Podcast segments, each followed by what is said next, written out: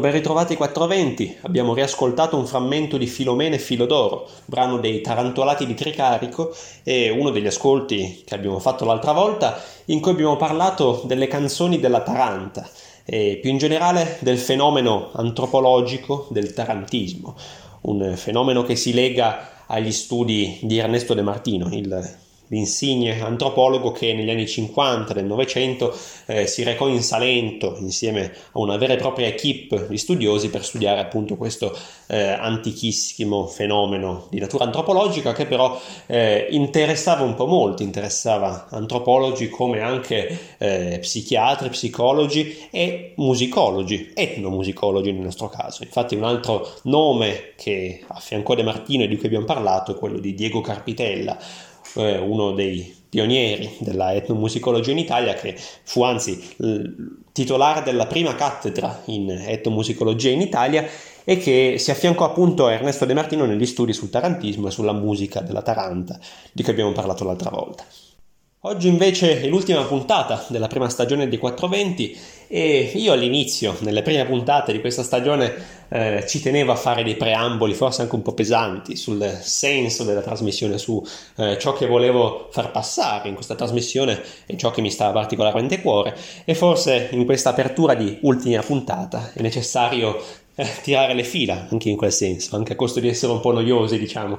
Eh, il 420 è stato un viaggio, un viaggio alla scoperta di musica eh, in diverse declinazioni, musica senz'altro popolare come eh, occhio di riguardo, però abbiamo parlato anche di musica sacra, di musica etnica, anche di musica politica, ecco.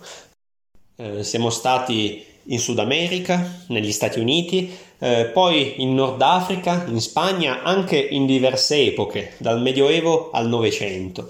E poi siamo arrivati in Italia, nell'ultimo episodio parlando eh, di tarantismo e di tarantelle, ecco. E come ogni buon viaggio che si rispetti, ho pensato che dovesse concludersi con un ritorno a casa, un ritorno arricchito dall'esperienza, che in questo caso è l'esperienza del diverso, di ciò che non conoscevamo prima, o più semplicemente l'esperienza di alcune storie particolarmente notevoli di musica e non soltanto di musica che meritano di essere raccontate. Eh, il ritorno nel nostro caso è il ritorno a Torino. Da qui in fondo siamo partiti nella prima puntata parlando dei canti di montagna, le montagne che dicevamo eh, da Torino si vedono maestose, quasi si sognano in lontananza. E dall'altra parte Torino è anche il punto di partenza della nostra stessa radio, di Radio Linea 4, che tra le varie anime che, eh, che la caratterizzano, ecco, è animata secondo me da due grandi ideali da conciliare. Da un lato il radicamento sul territorio, quindi l'idea di eh, una casa comune, di una casa insieme, nome di una delle trasmissioni di questa radio, casa insieme. Eh, in generale quindi un senso per la dimensione sociale eh, che si può intravedere sulla strada, sul quartiere o sull'intera città, ecco, il senso del vivere sociale e del valore del, della vita sociale, ecco. Questo è uno degli aspetti, il radicamento sul territorio, che eh, si concilia, secondo me, con l'ideale della multiculturalità, o meglio, forse dell'interculturalità. Quindi non solo diversità molteplici, multiculturali, ma anche diversità che si vengono incontro, interculturali, che gettano un po' i ponti le une con le altre. Eh, mi verrebbe da dire che parlare di queste cose è anche parlare di musica, perché la musica questo fa, getta ponti tra le diversità, la musica crea continui collegamenti, incontri, influenze reciproche, contaminazioni, sono tutti eh, termini che fanno parte del, del lessico della musica questi. E nello specifico di quest'ultima puntata ho pensato proprio di proporre degli ascolti che andassero a costituire un vero e proprio viaggio di ritorno dal punto di vista strettamente geografico. Ecco. Eh, per questo ho pensato di risalire l'Italia dal Salento, di cui parlavamo l'altra volta, la terra del rimorso dove il ragno ti pizzica, ecco, a Torino. Quindi eh, un itinerario da sud a nord eh, nel quale possiamo fermarci quando ci piace per andare alla ricerca di tradizioni locali di canto popolare che possiamo trovare sulla strada del ritorno. Eh, per questo itinerario mi sono ispirato a Fausto Coppi, uno dei più grandi ciclisti di tutti i tempi, e per molti aspetti un vero simbolo della storia d'Italia, come a volte inspiegabilmente sanno essere i ciclisti. Eh, il nesso, che è un po' bizzarro, con Fausto Coppi è il seguente. Eh, Fausto Coppi durante la seconda guerra mondiale è arruolato nell'esercito italiano e viene fatto prigioniero in Nord Africa, nel, nella guerra del Nord Africa, dagli alleati. Eh, nel frattempo si è firmato l'armistizio, gli alleati stanno lentamente liberando l'Italia partendo da sud, mentre a nord si sta organizzando la resistenza. Eh, Coppi viene trasferito dal Nord Africa al sud Italia, occupato dagli alleati, e lì formalmente ancora un prigioniero, perché è uno sconfitto della guerra, ecco. ma di fatto non più perché c'è stato l'8 settembre e l'Italia si è resa incondizionatamente agli alleati, quindi eh, di fatto eh, non siamo più i nemici. Eh, nel sud Italia, occupato dagli alleati, Coppi riprende ad andare in bici, inizia a fare di nuovo qualche gara in attesa della liberazione. Dopo la liberazione del 1945 vuole ritornare a casa, lui è di Castellania, nelle colline di Alessandria, in Piemonte come noi, quindi. Eh, quello che gli offre però lo scenario è che l'Italia è devastata, non ci sono i mezzi per tornare a casa, non ci sono modi per, eh, per tornare a casa organizzati, ecco.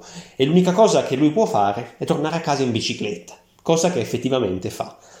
Coppi in due giorni fece 900 km e andò dalla Campania al Piemonte.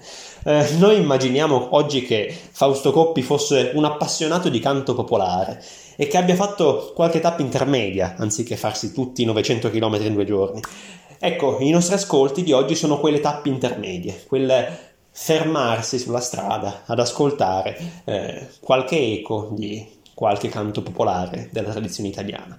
E dunque andiamo subito all'ascolto.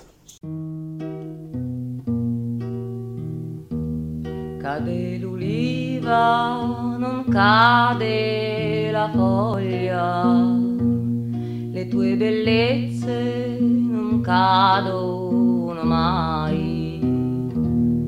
Sei come il mare che cresce a onde, cresce per vento per acqua mai.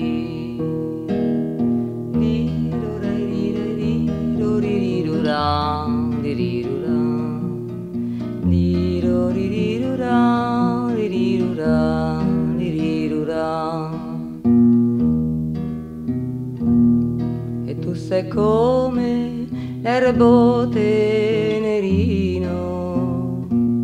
quanto più cresci venti bellino e tu sei come l'erbo tenerello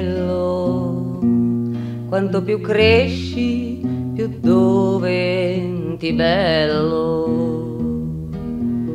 Lirure, lire, liro, lirirura, lirirura,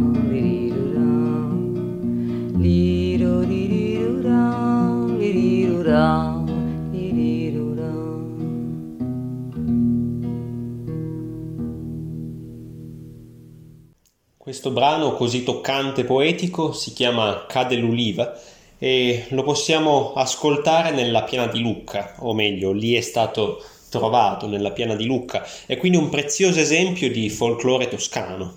E il nome della donna che lo ha riscoperto e l'ha cantato in questa versione è Caterina Bueno, uno di quei personaggi di cui non si può non parlare in questa trasmissione.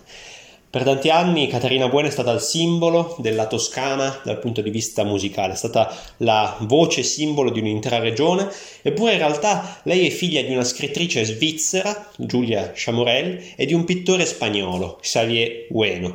E due artisti, quindi lei è figlia d'arte, dunque anche se non d'arte musicale, eh, due artisti dicevo che hanno scelto come patria adottiva la Toscana. Ed è per questo che lei nasce a Fiesole. Ed è davvero una Toscana fino al midollo in fondo, anche se non nel sangue, senz'altro eh, nel, nel cuore diciamo lo è e anche nei fatti, dal momento che nasce in Toscana, vivrà per sempre in Toscana, si dedicherà eh, fortemente al folklore della sua terra e morirà nel 2007 a Firenze. Caterina nasce nel 1943 a Fiesole, come ho detto, e fin da bambina gira per i campi, le osterie, i mercati delle sue terre, registrando melodie e testi della tradizione orale contadina. Dedica, diciamo, tutta se stessa a costituire un repertorio di questa tradizione di folklore toscano, che poi esegue lei stessa e in modo anche abbastanza instancabile in giro per l'Italia e per il mondo. Ma adesso che abbiamo presentato brevemente questa grande donna che fu Caterina Bueno, dobbiamo fare un attimo un passo indietro, perché nel nostro percorso eh, di risalita dell'Italia dal sud al nord, prima della Toscana c'è Roma, insomma, non un posto da poco, ecco. Cosa ci interessa di Roma nello specifico? Ci interessa che negli anni 60, in via Garibaldi 58 a Trastevere, nasce il Folk Studio, un locale di musica storico della scena romana che sarà di enorme importanza per l'epoca di cui parliamo, dagli anni 60 in poi fino agli anni 90. Innanzitutto ci sono gli aneddoti che ci parlano del folk studio e della sua storia. Eh, ne riporto soltanto uno, ma è, è piuttosto clamoroso. Eh, nel 1962 eh, al Folk Studio si esibisce uno sconosciuto Bob Dylan, pensate, che era di passaggio a Roma perché stava andando a Perugia in realtà, a Perugia a trovare la sua fidanzata dell'epoca, Susie Rotolo. Insomma, questo è il primo concerto di Bob Dylan poco più che ventenne in Italia ed è un concerto eh, di passaggio, un concerto assolutamente da eh, come ne fanno milioni di artisti nel mondo, ecco. E Bob Dylan lo rilascia qui, nel neonato folk studio di Giancarlo Cesaroni. Eh, Giancarlo Cesaroni, il gestore storico del folk studio, che plasmerà davvero questo locale eh, scoprendo artisti eh, sostenendo iniziative, ecco, e che morirà nel 1998 eh, e con la sua morte coinciderà anche la fine del Folk Studio che chiuderà dopo la sua morte, lui che eh, diede davvero moltissimo questo locale. Eh, Giancarlo Cesaroni appunto a proposito di quel concerto di Bob Dylan disse che quella sera in sala, mentre si esibiva quel ventunenne sconosciuto, non c'erano più di 15 persone. Ecco, insomma, un aneddoto eh, molto, molto divertente per certi aspetti, ecco. Ma poi negli anni 70 il folk studio diventa un vero e proprio trampolino di lancio per molti artisti. Questo grazie allo stesso Giancarlo Cesaroni che eh, ci metteva davvero anima e corpo a sostenere gli artisti che suonavano da lui, eh, a finanziarli, a, a farli eh, registrare e suonare. Ecco. Eh, gli artisti che vengono lanciati dal folk studio sono innanzitutto gli artisti della scuola romana dei cantautori, quindi Antonello Venditti e Francesco De Gregori in particolare, che peraltro all'inizio della carriera suonavano insieme, suonavano in duo al folk studio proprio. Eh, ma non solo artisti romani, ma anche artisti delle tradizioni folk italiane più disparate, come i nostri tarantolati di Tricarico, che mossero proprio i loro primi passi al folk studio, suonando al folk studio nel 1975.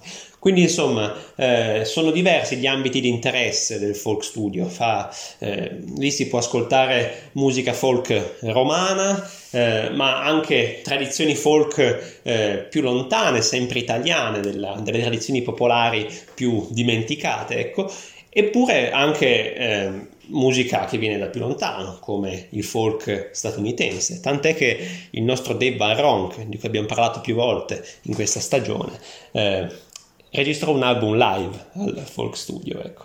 Quindi eh, davvero quasi una summa di molte delle storie che abbiamo raccontato in, questi, eh, in queste puntate si risolve in questo folk studio che era davvero un, un locale straordinario della scena romana musicale dell'epoca. Eh, la stessa Caterina Bueno viene spesso a suonare al Folk Studio e uno, in uno di quei concerti di quegli anni che tiene lì conosce Francesco De Gregori, all'epoca giovanissimo, che stava bazzicando nel Folk Studio all'epoca in cerca di qualcuno che sentisse le sue canzoni, che, eh, qualcuno che diventasse suo pubblico. Ecco. Eh, Caterina Bueno lo sente e lo scrittura per il suo tour in Toscana imminente.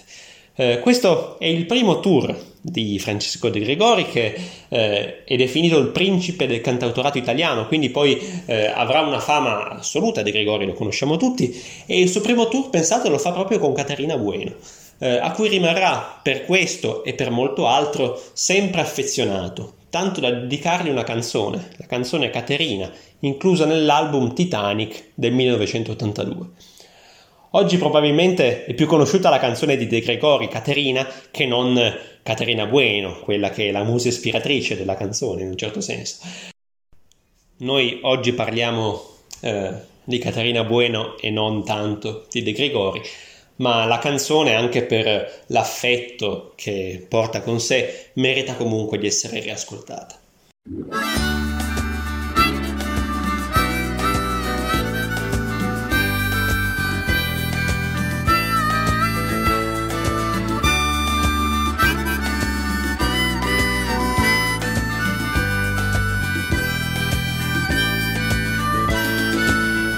Arriva il mattino e col mattino un angelo. E quell'angelo eri tu. Con due spalle da uccellino, in un vestito troppo piccolo. E con gli occhi ancora blu. La chitarra veramente la suonavi molto male. Però quando cantavi sembrava carnevale e una bottiglia ci bastava per un pomeriggio intero. A raccontarlo oggi non sembra neanche vero.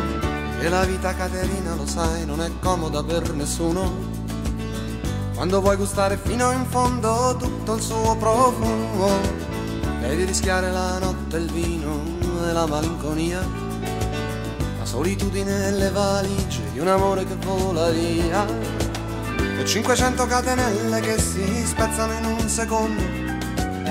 Non ti bastano per piangere le lacrime di tutto il mondo. Chissà se in quei momenti ti ricordi della mia faccia. Quando la notte scende e ti si gelano le braccia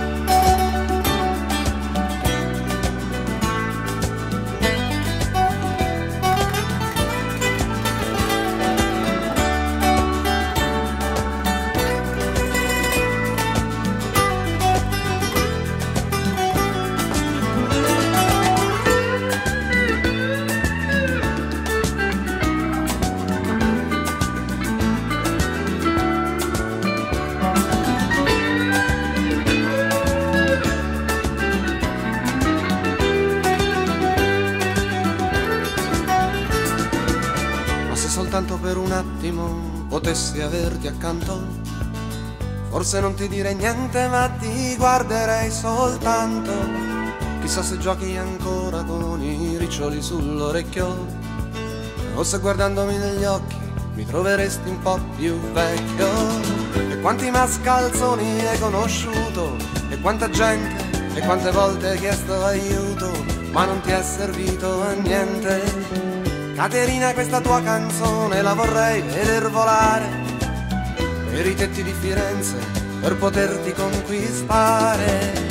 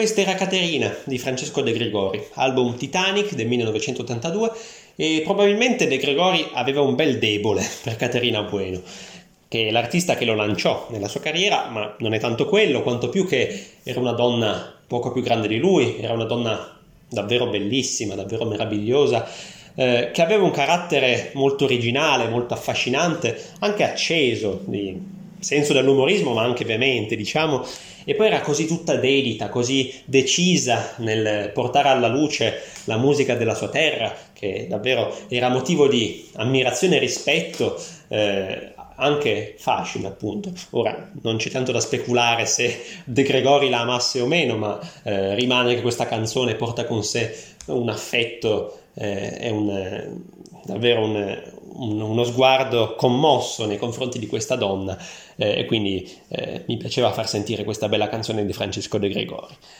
Eh, la vicenda artistica di Caterina Bueno si intreccia con un movimento più ampio eh, di riscoperta dei repertori popolari in Italia, potremmo dire.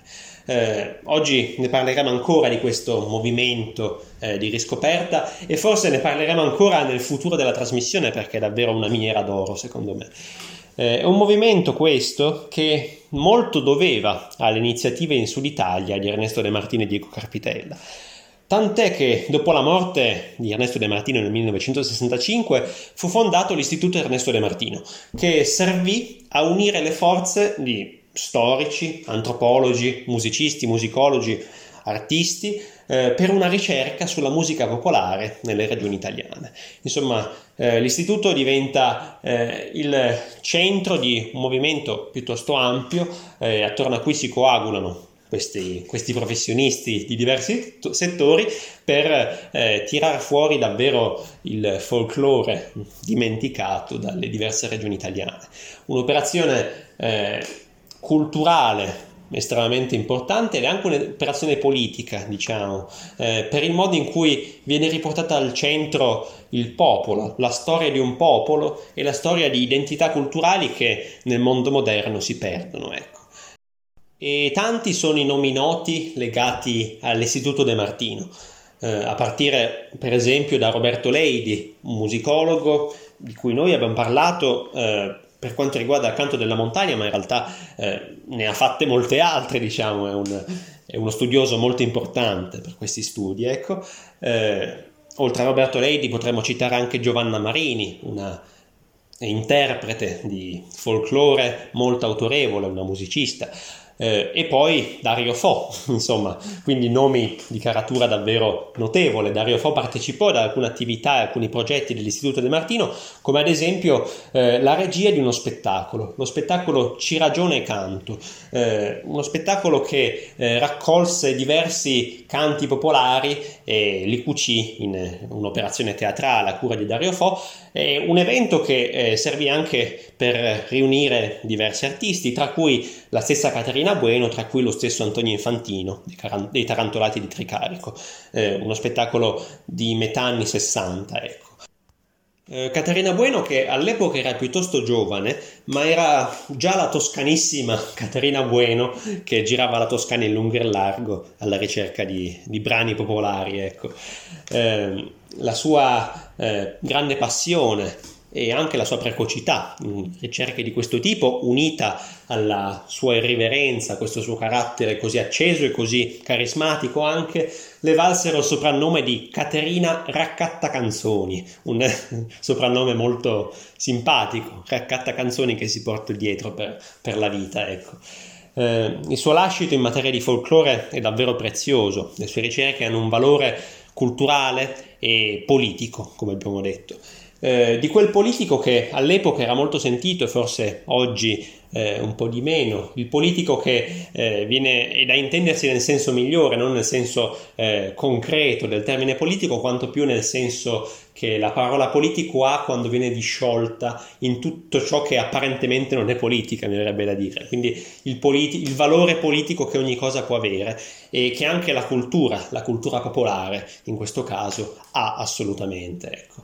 Eh, molte sono le, le canzoni che lei riscoprì e che lei interpretò appunto e ce n'è una più famosa delle altre che noi non ascolteremo ma è davvero famosissima che è Maremma Amara, questa canzone tradizionale toscana che lei raccolse sulla montagna pistoiese. Una canzone che risale ai primi decenni dell'Ottocento probabilmente, poi come sempre le origini si perdono nel tempo, però è legato un po' ai primi discorsi di bonifica della Maremma che allora è una zona eh, melmosa, paludosa, ecco. Eh, poi questa canzone così fondamentale per eh, l'identità toscana si è un po' persa e Caterina Bueno l'ha riscoperta eh, nelle sue ricerche degli anni 60 e adesso è tornata ad essere un vero e proprio inno della Toscana. Ecco. Ma adesso, prima di andare avanti nel nostro viaggio alla volta del nord Italia, adesso eh, ci stiamo avvicinando verso, verso casa, diciamo, eh, ascoltiamo un'ultima canzone riscoperta e cantata da questa straordinaria artista che è Caterina Bueno. Una canzone un po' più cupa questa volta, una canzone eh, che è un canto di mietitura della tradizione toscana e che rievoca eh, quelle atmosfere più fredde, più dure anche eh, della vita contadina. Eh, la canzone si chiama Eran tre falciatori.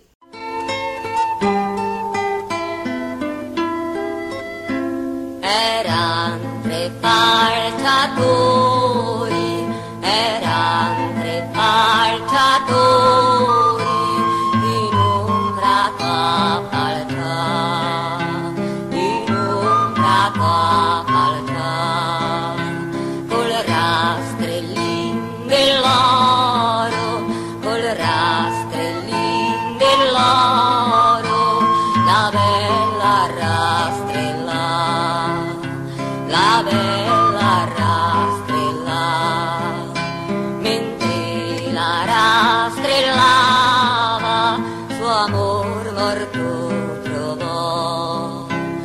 a piangere si mise e pianse più d'un po' e pianse più d'un po' con le sue amare lacrime la bella lo lavò e coi lunghi capelli la bella l'asciugò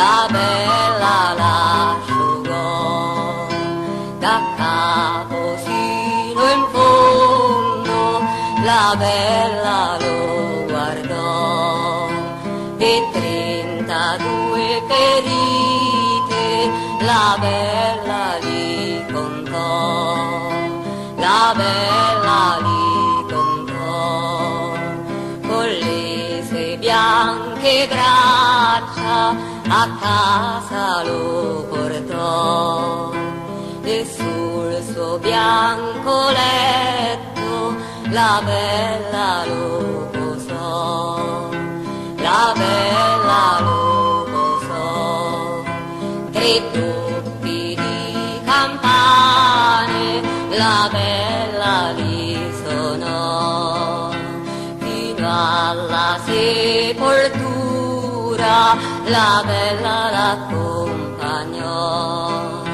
la bella l'accompagnò,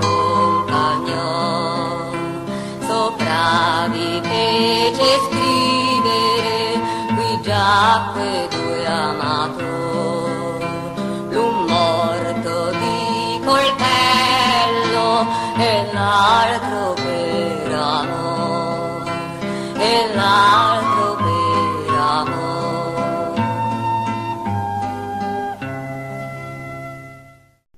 Adesso dunque proseguiamo il nostro viaggio eh, di ritorno, lasciandoci alle spalle questa porzione d'Italia, Roma e il folk studio, la Toscana di Caterina Bueno, e dirigiamoci verso nord.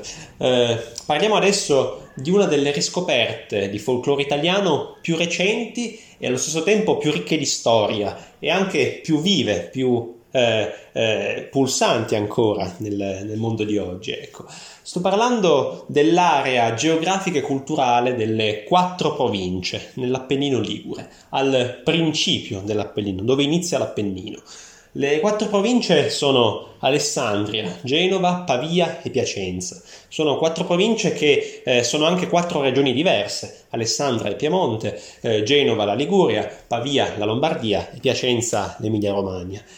È un'area questa di valli e di campagne, un'area rurale essenzialmente che nel Medioevo si raccoglieva attorno al monastero di Bobbio, eh, che era un punto di snodo fondamentale della società dell'epoca.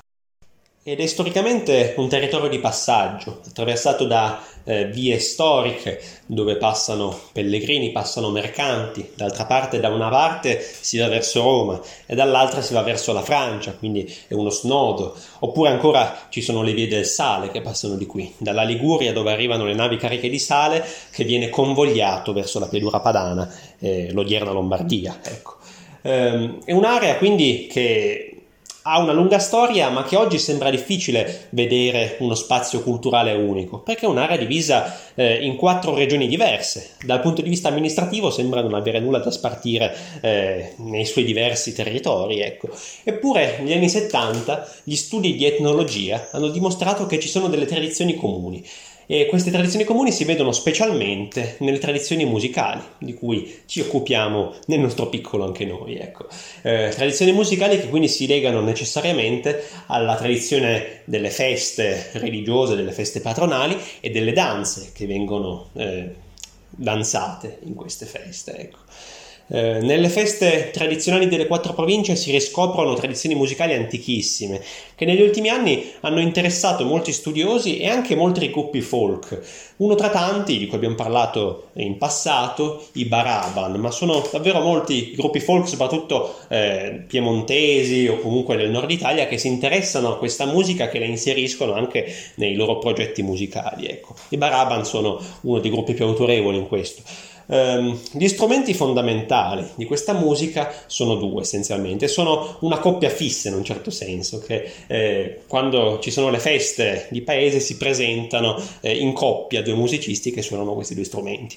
L'uno è il piffero, uno strumento popolare simile all'oboe, e l'altra è la fisarmonica un organico appunto tradizionalmente eh, inscalfibile, eh, fisso di questi due strumenti che poi eh, nelle versioni moderne dei gruppi folk viene ampliato ovviamente con altri strumenti altre suggestioni diciamo. Eh, con questi due strumenti si animano dunque, si animano dunque le feste eh, di queste valli delle quattro province ed è qualcosa che in fondo pur in minima parte, si può trovare ancora oggi in queste zone, il che è estremamente importante perché eh, confrontando ad esempio con la musica della Taranta di cui parlavamo l'altra volta, eh, dicevamo della musica della Taranta che è una tradizione ormai eh, abbandonata, quasi eh, più, non più eh, proponibile per eh, l'antico l'antico rito che aveva dei caratteri così estremi, ecco. Invece nelle quattro province eh, quelle danze, quelle feste e di conseguenza anche quelle musiche eh, in alcune zone fanno davvero ancora parte del ciclo della vita delle persone e questo eh, è davvero una differenza fondamentale che eh, permette in un certo senso a queste musiche, a queste tradizioni di eh, rimanere vive, di non essere solo materiale eh, per gli studiosi o rievocazioni per, per, i musicisti, ma essere davvero eh, delle tradizioni eh, non scritte assolutamente che si tramandano ancora e che restano vive e parte di un ciclo biotico. Ecco. Sarebbe interessante saperne un po' di più sulle danze, su queste eh, danze a passi spezzati, si chiamano tipiche eh, dell'Alessandrino e, eh, e anche del, del, centro Italia, ecco, ma qui ci occupiamo di musica, diciamo, e quindi andiamo a sentire un po' eh, una rievocazione in chiave eh, libera, in chiave moderna di questa musica con l'ascolto di un brano dei suonatori delle quattro province, questo gruppo folk poco conosciuto in verità, eh, ma che ha realizzato questo gran bell'album chiamato Racconti a colori in cui eh, offrono diverse e variate interpretazioni sulla musica delle quattro province. Il brano che andiamo ad ascoltare si chiama Anna Lu.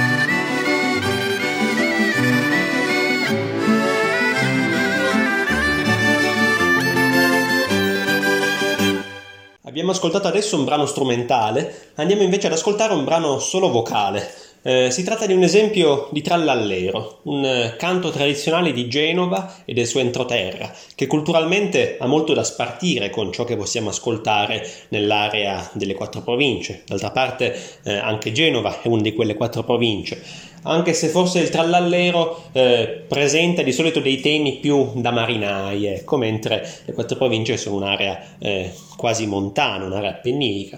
Eh, senz'altro però le, c'è molta prossimità in questi generi, in queste diverse eh, declinazioni di una cultura condivisa e che quindi eh, molti elementi del trallallero si trovano anche nella musica delle quattro province.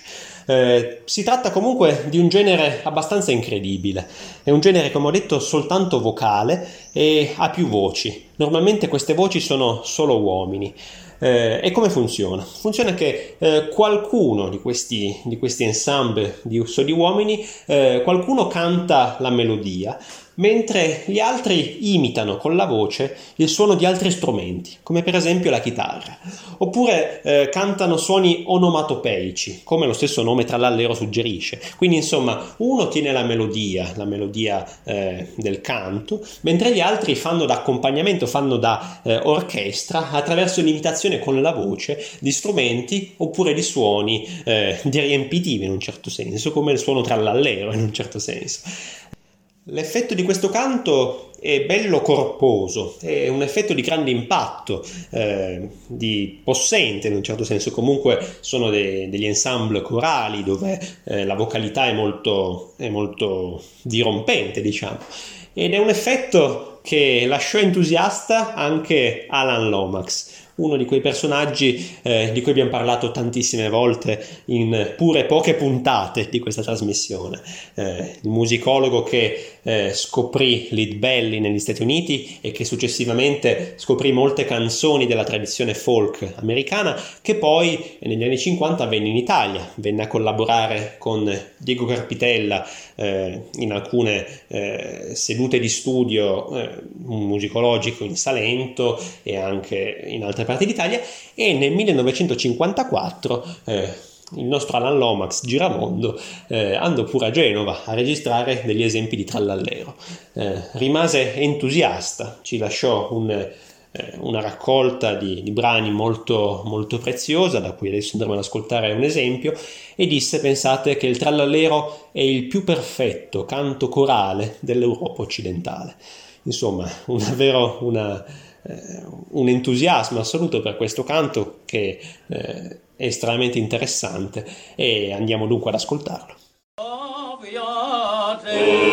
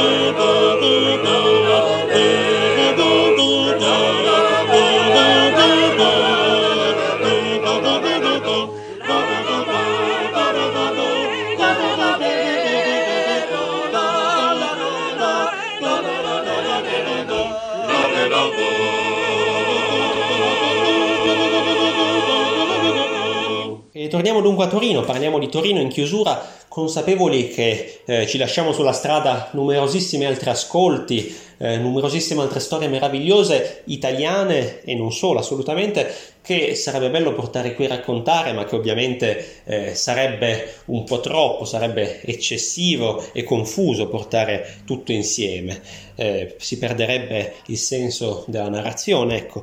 E se penso a cosa potrà essere il 420 in futuro, penso che eh, ci si possa chiedere come variare un po' il formato della trasmissione, come eh, eh, impostare diversamente anche lo storytelling della trasmissione, ma che di certo i contenuti eh, raccontabili non mancano, perché eh, davvero attraverso eh, le, le, armi del eh, della relazione, dell'analogia tra storie diverse di musica e anche a volte le coincidenze assolute che si possono trovare, che so, pensare che eh, nel folk studio di Roma si incontrino De Gregori e la Caterina Bueno e ci si possa costruire una puntata sopra, o che Bob Dylan, giovanissimo, andò proprio a suonare lì, eh, cose di questo genere, no?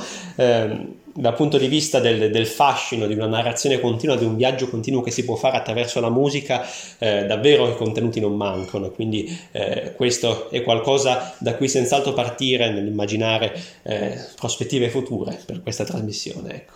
Eh, adesso chiudiamo su Torino, appunto, e parliamo, eh, almeno menzioniamo, eh, perché di più non si può fare eh, un gruppo meraviglioso che in realtà è un movimento culturale meraviglioso, che sono i cantacronache. Ecco, eh, menziono soltanto non perché eh, non voglio addentrarmi, ma perché eh, ci sarebbe davvero moltissimo da dire, forse ci sarebbe da fare una puntata eh, interamente dedicata e, e, non basterebbe neppure ecco, parlare di cantacronache in così poche righe. Ecco.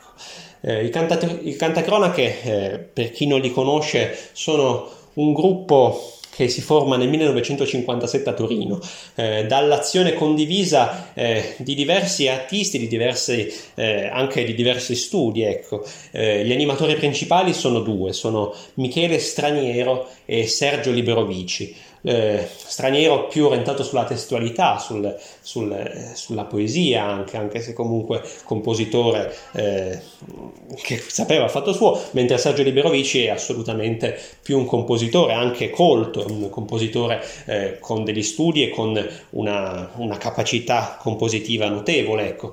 Attorno a queste due menti principali fondative, diciamo, eh, si distinguono attorno a loro altri eh, musicisti, altri parolieri eh, tra cui ricordiamo senz'altro Fausto Amodei, che poi sarà anche un cantautore eh, di successo torinese, Emilio Iona, Margot, eh, Giorgio Di Maria, ecco, è davvero un laboratorio di musica, di arte, di poesia che, si, eh, che sorge a Torino negli anni 50 e che eh, sorge eh, con una proposta ben precisa.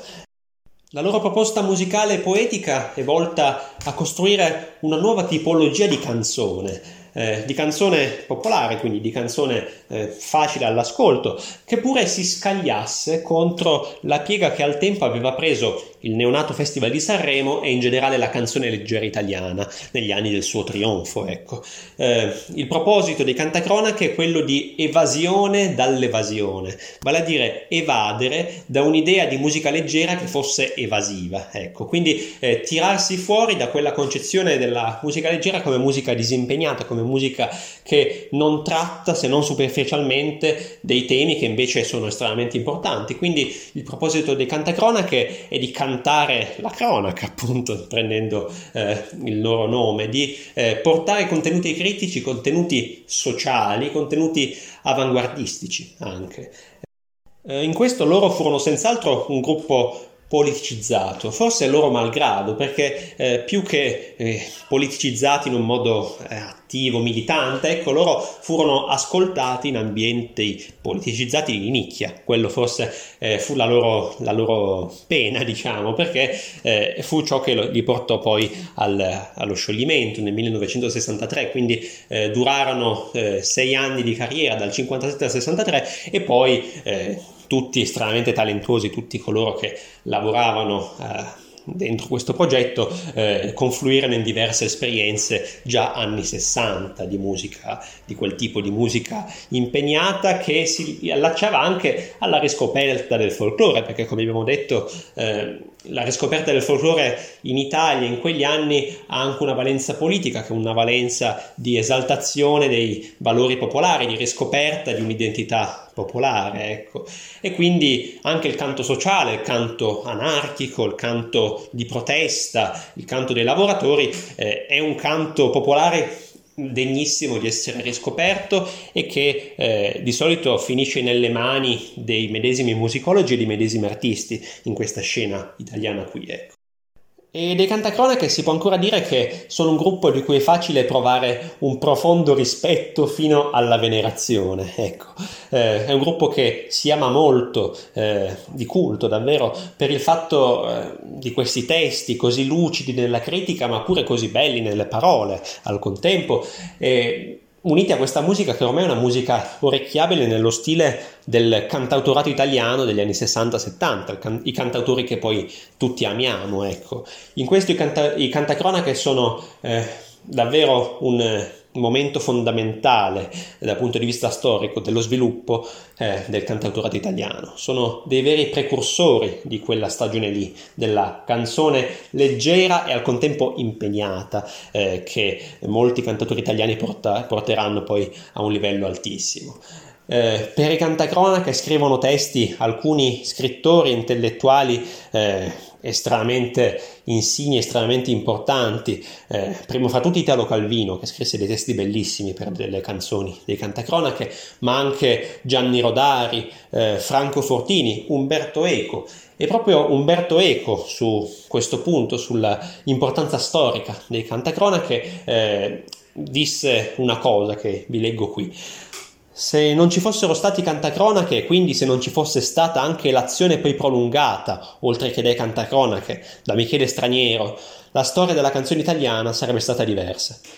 Poi Michele non è stato famoso come De Andrea Guccini, ma dietro a questa rivoluzione c'è stata l'opera di Michele. Questo vorrei ricordare.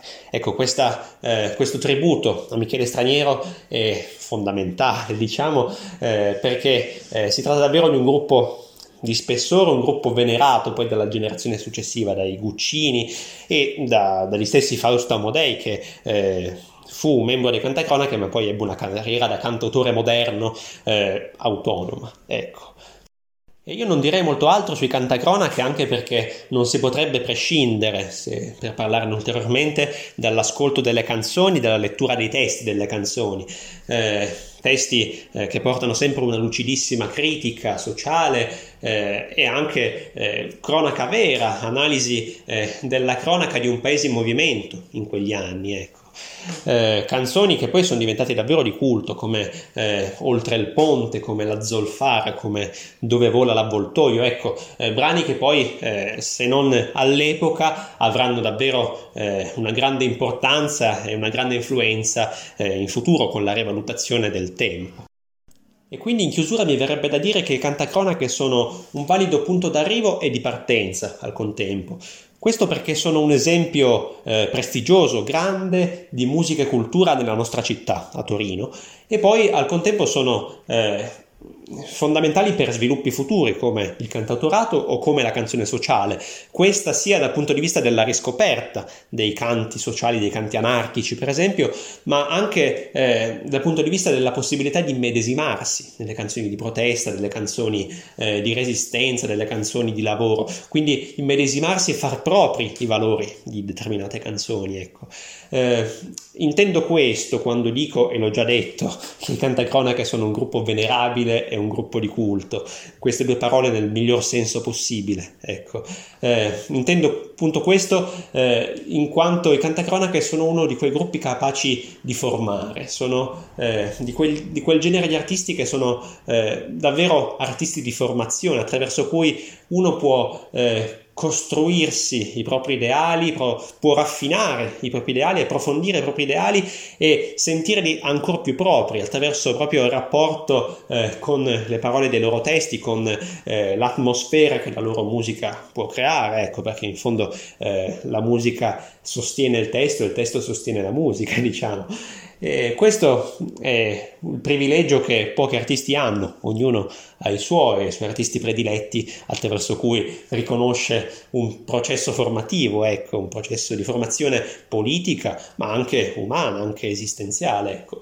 E secondo me eh, i cantacronache eh, sono capaci di questo grazie al loro approccio eh, così particolare alla realtà, un approccio eh, critico, lucido e quindi colto, ma al contempo estremamente concreto, un rapporto che vuole commentare la realtà attraverso una cronaca eh, serrata, ecco, che quindi eh, si pone di raccontare la realtà ma con la consapevolezza che eh, ci si deve intervenire sulla realtà eh, in modo obiettivo e in modo forse talvolta eh, carico d'ottimismo e dove l'ottimismo non è possibile perché non sempre è possibile l'ottimismo, consapevoli comunque che qualcosa si può fare e anzi si deve fare. Ecco, questo è secondo me il messaggio, eh, uno dei messaggi dei cantacronache che quindi fanno sì che siano anche un punto di partenza e non solo un, un salutarsi. Ecco.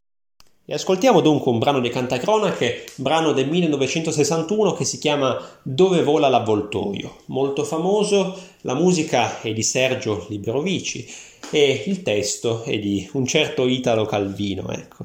È un brano che si spiega da sé, ecco sì, eh, ci sono anzi delle parti eh, di recitativo quasi che identificano un po' qual è il tema della canzone all'inizio e alla fine, ecco, un po' nello stile della cantata di Santa Maria di Chiche, di Chila Padiun, per chi si ricorda, ecco. Eh, ci sono un po' questi echi, questi, eh, questi stili comuni di canto sociale che vuole essere innanzitutto chiaro e vuole portare dei temi veri, dei temi eh, pieni di, eh, di valori e di ideali, ecco.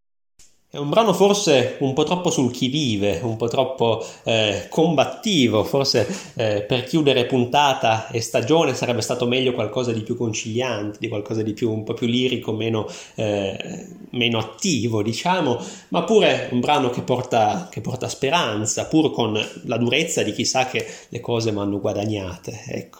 E quindi secondo me comunque eh, anche in, in tributo a a Italo Calvino e a, comunque al fatto che eh, se si voglia ascoltare qualcosa dei cantacronache eh, non c'è nulla di eh, così lirico ed evanescente, tutto è sul pezzo, sul chi vive appunto, quindi forse nonostante tutto è il brano giusto per concludere questa stagione.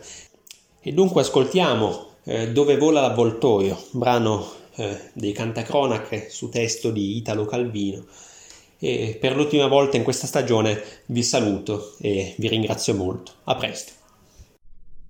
Un giorno nel mondo, finita fu l'ultima guerra. Il cupo cannone si tacque e più non sparò. E privo del tristo suo cibo dall'arida terra, un branco di neri avvoltoi si levò dove vola l'avvoltoio, avvoltoio vola via, vola via dalla terra mia, che è la terra dell'amore.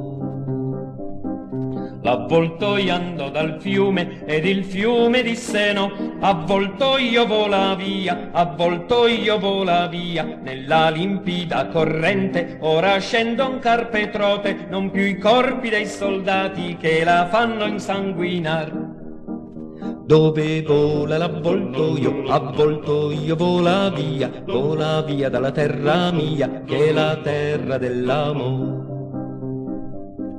L'avvoltoio andò ai tedeschi e i tedeschi dissero avvoltoio vola via, avvoltoio vola via, non vogliamo mangiar più fango, odio e piombo nelle guerre, pane e case in terra altrui, non vogliamo più rubar dove vola l'avvoltoio, avvoltoio vola via, vola via dalla terra mia, che è la terra dell'amore.